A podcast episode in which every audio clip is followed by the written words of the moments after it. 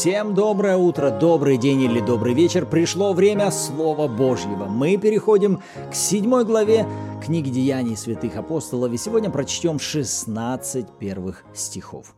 И мы верим, что вы также настроены на то, чтобы получать откровения и назидания от Бога. Вы на канале Арим, с вами Руслан и Ирина Андреевы, и это подкаст «Библия. Читаем вместе».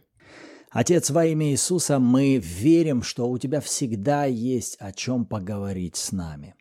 И мы обращаемся к Твоему Слову как к вернейшему пророческому Слову с осознанием, что сами понять в нем мы ничего не можем, но для этого Ты послал нам Учителя и Наставника Святого Духа. Поэтому мы принимаем Твое служение, Святой Дух, говори, открывай наше сердце и понимание к разумению Писания во имя Иисуса.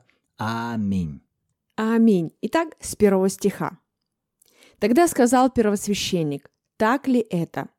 Но он, это Стефан, сказал: «Мужи, братья и отцы, послушайте, Бог славы явился отцу нашему Аврааму в Месопотамии, прежде переселения его в Харан, и сказал ему: «Выйди из земли твоей и из родства твоего и из дома отца твоего, и пойди в землю, которую покажу тебе». Тогда он вышел из земли халдейской и поселился в Харане. А оттуда, по смерти отца его, переселил его Бог в сию землю, в которой вы ныне живете. И не дал ему на ней наследства ни на стопу ноги, а обещал дать ее во владение ему и потомству его по нем, когда еще был он бездетен». И сказал ему Бог, что потомки его будут переселенцами в чужой земле и будут в порабощении и притеснении лет четыреста.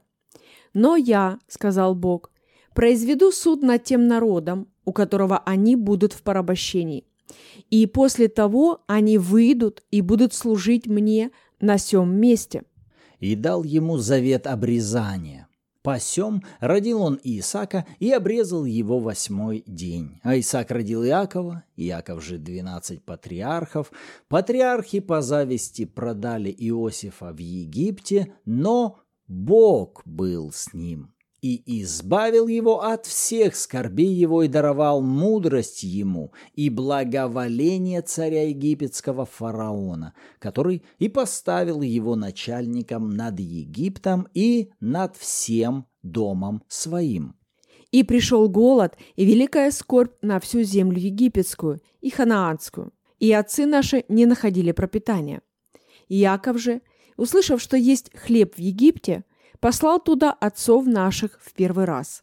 А когда они пришли во второй раз, Иосиф открылся братьям своим, и известен стал фараону род Иосифов. Иосиф, послав, призвал отца своего Иакова и все родство свое душ семьдесят пять. Иаков перешел в Египет, и скончался сам и отцы наши, и переселены были в Сихем, и положены во гробе, который купил Авраам ценою серебра у сынов Емора Сихемова. Аминь. На этом и остановимся. Итак, для того, чтобы нам вести размышления, давайте общую картину еще раз для себя воспроизведем. Кто сейчас перед нами? Если вы помните, в шестой главе начинается история служения одного из членов Иерусалимской церкви по имени Стефан. Он смело проповедует, чудеса и знамения сопровождают его служение, но его хватают, ведут в Синедрион, ложно обвиняют, и вот сейчас он стоит перед вот этим заседанием начальствующих и священников во главе первосвященника, и на выдвинутые в его адрес обвинения первосвященник задает ему вопрос: так ли все это, то есть то, в чем тебя сейчас обвиняют? На что Стефан начинает проповедовать или излагать то, во что он верит. И напомню, что в этот момент, как написано в пятнадцатом стихе предыдущей главы, да, мы читали, что все, сидящие в Синедрионе, смотря на него, то есть на Стефана, видели лицо его, как лицо ангела. То есть он у нас исполнен духом, силой и даже внешне как-то со стороны он выглядит ну, как-то неестественно. Я даже не представляю, что значит видели лицо его как лицо ангела. В общем, что-то там было особенное. Но сейчас больше давайте будем обращать внимание на его послание. Первое, что мне понравилось, это вот эта связка во втором стихе, когда он начинает. «Бог славы явился отцу нашему Аврааму и сказал ему». И вот здесь короткая мысль. Он называет Бога, не просто «Бог явился Аврааму», он говорит «Бог славы». Явился Аврааму. И вот здесь у меня соединился вот этот образ Бога. Бог славы приходит к человеку с какой целью?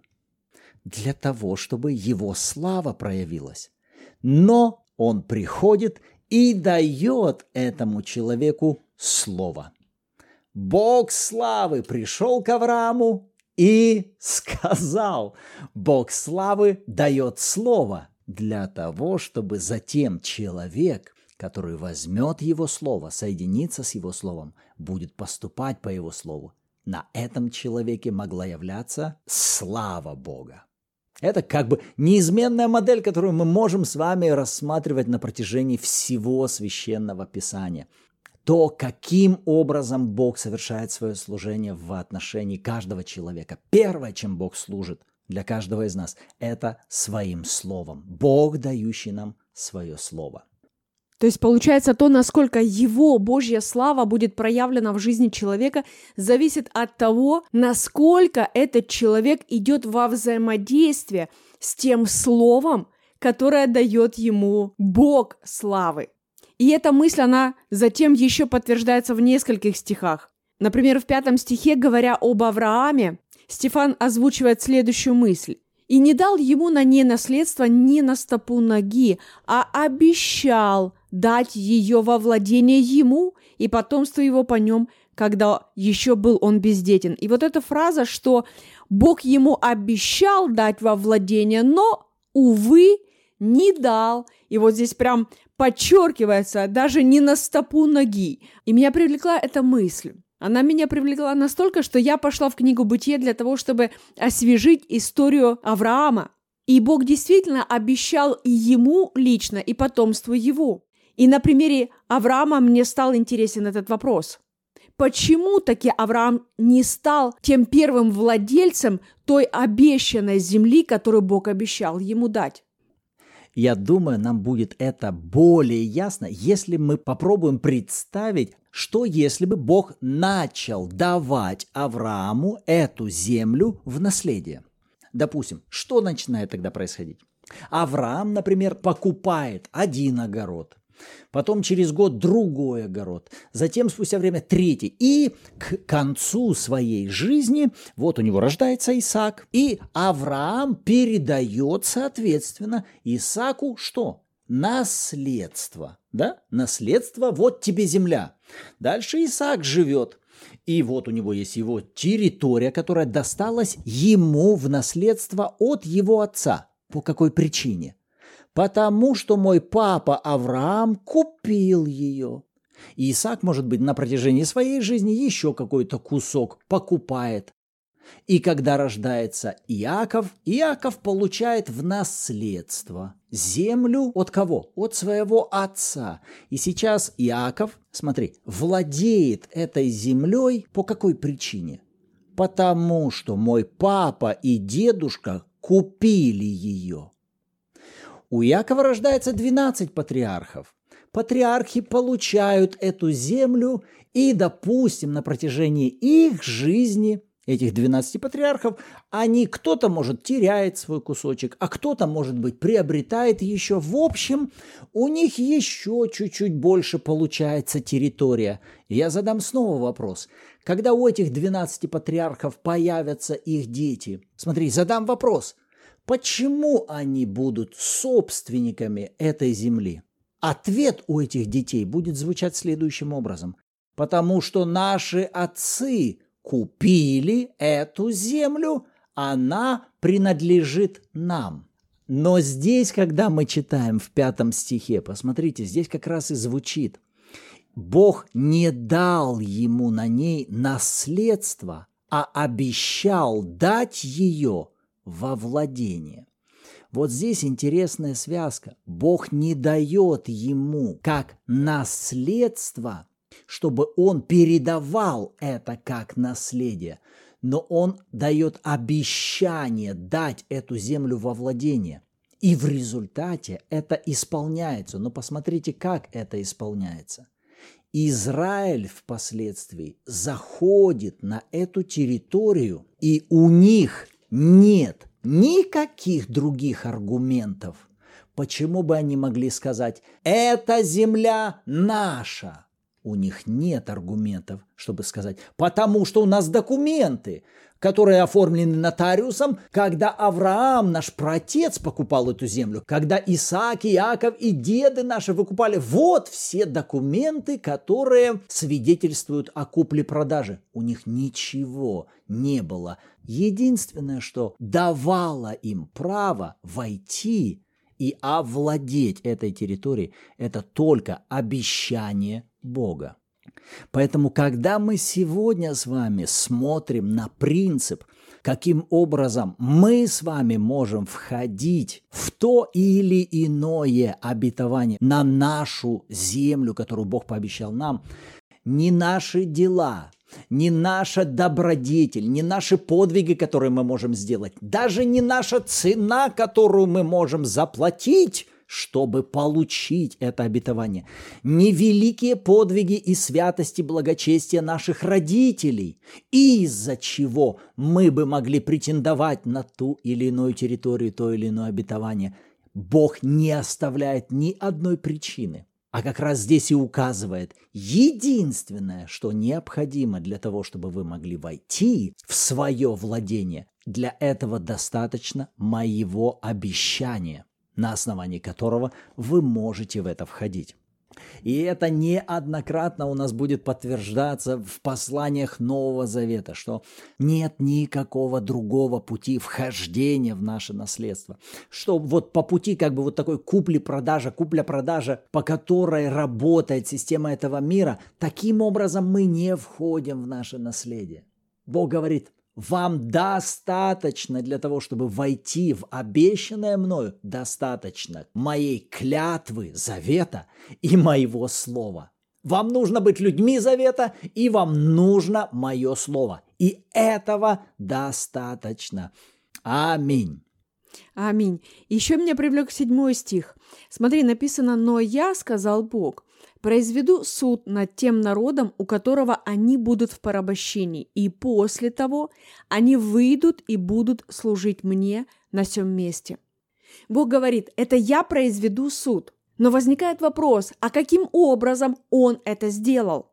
Потому что когда мы обращаемся к этой истории в Библии, то мы видим, что Бог избирает и выбирает служителя Моисея, посредством которого он совершает этот суд.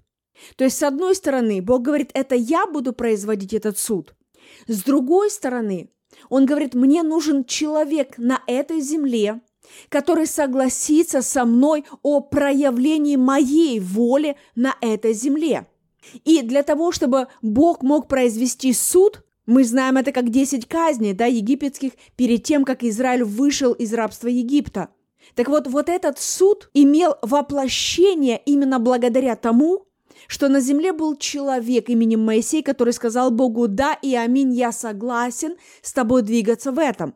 И это снова-таки показывает нам саму модель того, каким образом Бог может и хочет проявлять свою волю на этой земле. Для этого ему нужен человек. Друзья, для этого ему мы нужны на этой земле, которые скажут ему: да и аминь, Бог, мы соглашаемся с твоей волей. Обстоятельства сейчас говорят все против этого. На горизонте нет никаких намеков на те перемены, которые Бог обещает. Но если Бог говорит, что будет вот так, и находится человек, который соглашается соединиться с этим словом, войти во взаимодействие с этим словом и начинать поступать по этому слову, то в итоге мы видим результаты, обещанные Богом. Когда мы приходим с вами к жертве Христа, к Его завершенной работе, к тому, что Иисус уже сделал на кресте. Со стороны Бога уже была полностью проявлена воля для нас.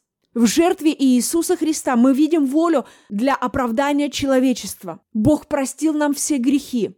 Бог сделал нас праведными, чистыми, омытыми перед Ним. Бог полностью нас исцелил. Бог полностью благословил нас. Он дал нам жизнь и жизнь с избытком.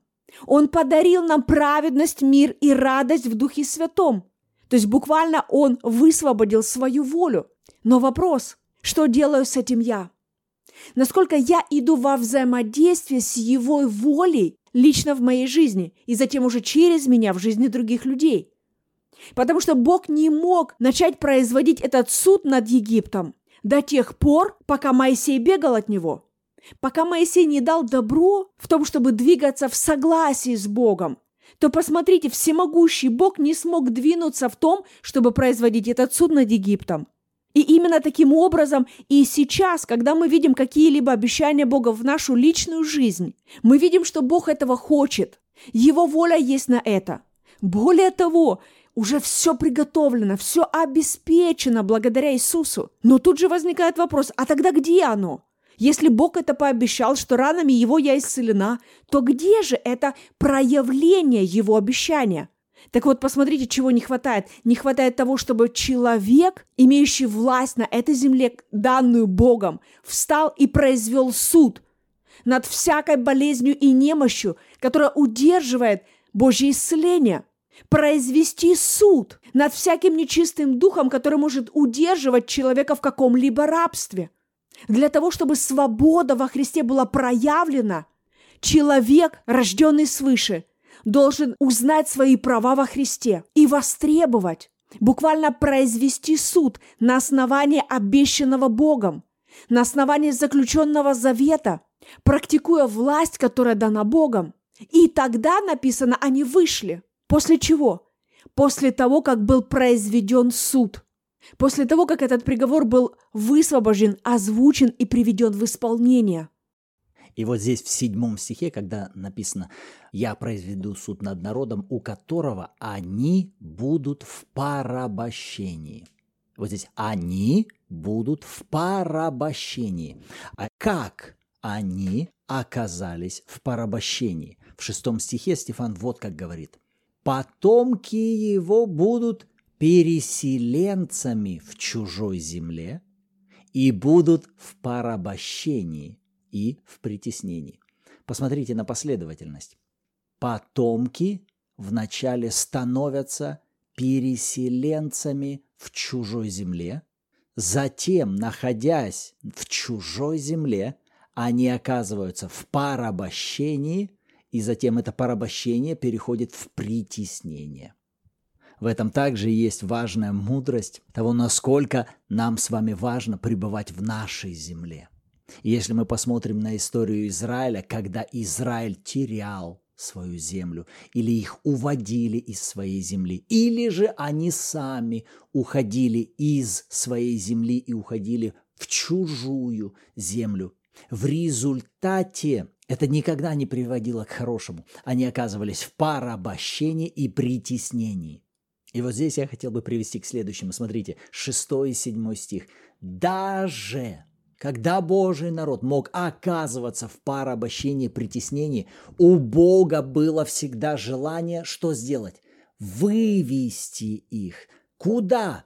Вернуть их в их землю». А вот этим символом земли, нашей земли, является воля Бога. И индивидуальная воля Бога для каждого из нас. И в этом нам важно с вами быть утвержденными. Бог имеет совершенную волю обо мне лично. Он написал свой совершенный план для меня лично. И мне важно искать мою землю и пребывать в моей земле, в той воле, которую Бог для меня приготовил. Мне не нужно искать чужую землю, мне не нужно пытаться быть похожим на кого-то и копировать кого-то. Нет, мне важно искать волю Бога для меня лично.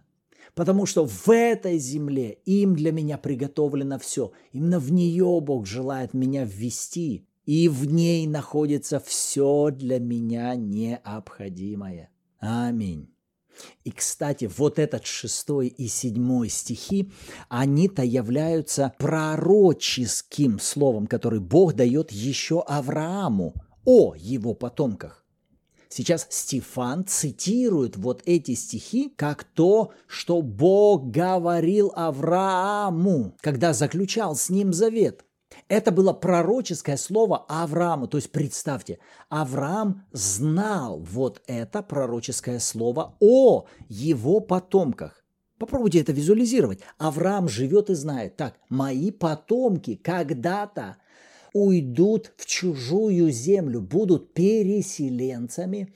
Там им будет тяжело, их поработят, будут угнетать, но Бог выведет их оттуда через великие суды, и Он введет их в эту землю. Смотрите, это пророческое слово, оно было дано Аврааму. А теперь вопрос, для чего, зачем?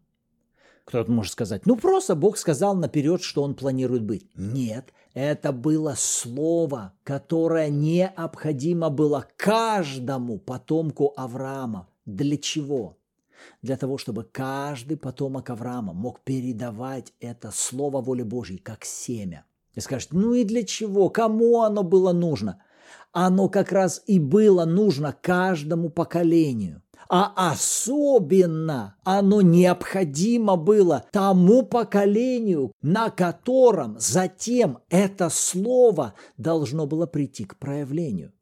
Но когда мы смотрим с вами на историю и читаем книгу «Исход», то мы с вами видим странную картину. В этом поколении особо нет даже намека на ожидание того, что это пророческое слово исполняется. Мы с вами не видим людей, которые бы стояли на этом пророческом слове, которое было дано их отцу Аврааму. Никто этого не ждет. Никто об этом не думает, что да, вот сейчас и пришло то время, вот же как раз все как по часам, вот они исполнились эти четыреста тридцать лет, вот оно пришло время, когда Бог великими судами нас выводит, а если Он сделал первую часть, Он обязательно сделает и вторую часть. Куда мы идем? Мы идем в нашу землю, которая является нашим владением. Кто нас туда ведет? Бог. Бог. Почему? Потому что Он клялся отцу нашему Аврааму. Что мы сейчас описали с вами? Мы с вами описали людей, наполненных Божьим словом и верой. Но если задаться вопросом, и что? Мы видим таких людей в среде Израиля, которого сейчас выводят из Египта? Ответ, к сожалению, нет. Почему? Слово, которое было им дано, в результате не было растворено верой. И помните, как мы во втором стихе выделили? Желание Бога – это являть свою славу на своем народе. Но как Он будет это делать? Когда Его народ будет соединяться с Его словом. И в результате мы видим поколение, на котором Бог задумывал явление своей великой славы. А в результате мы смотрим на это поколение, к сожалению, как на людей, на которых бесславие явилось. Вместо того, чтобы войти в обетованную землю, они ходят, ропщут на протяжении сорока лет, и кости их так и остаются в пустыне. Почему? Потому что Бог не захотел их вести, потому что Богу силы не хватило, потому что Бог обиделся. Нет, потому что они так и не соединились с Его Словом. Аминь. Вот наши размышления вокруг этих стихов, а на что Господь обратил ваше внимание. С радостью почитаем вашу обратную связь в комментариях, либо же добро пожаловать в чат Bible в Телеграме, где каждую субботу в четырнадцать ноль ноль по киевскому времени у нас проходят онлайн-эфиры в аудиоформате, где вы сможете послушать откровения других участников о прочитанных стихах и при желании поделиться своими. Аминь. Давайте поблагодарим Господа.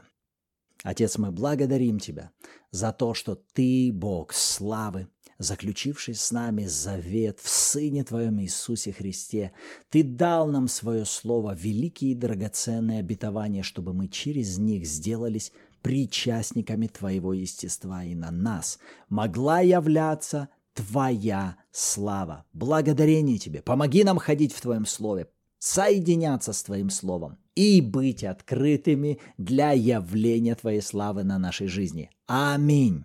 Аминь! Рады были быть сегодня с вами. В следующем выпуске услышимся. И помните, вы уже приняли силу, чтобы быть свидетелями Иисуса до края земли.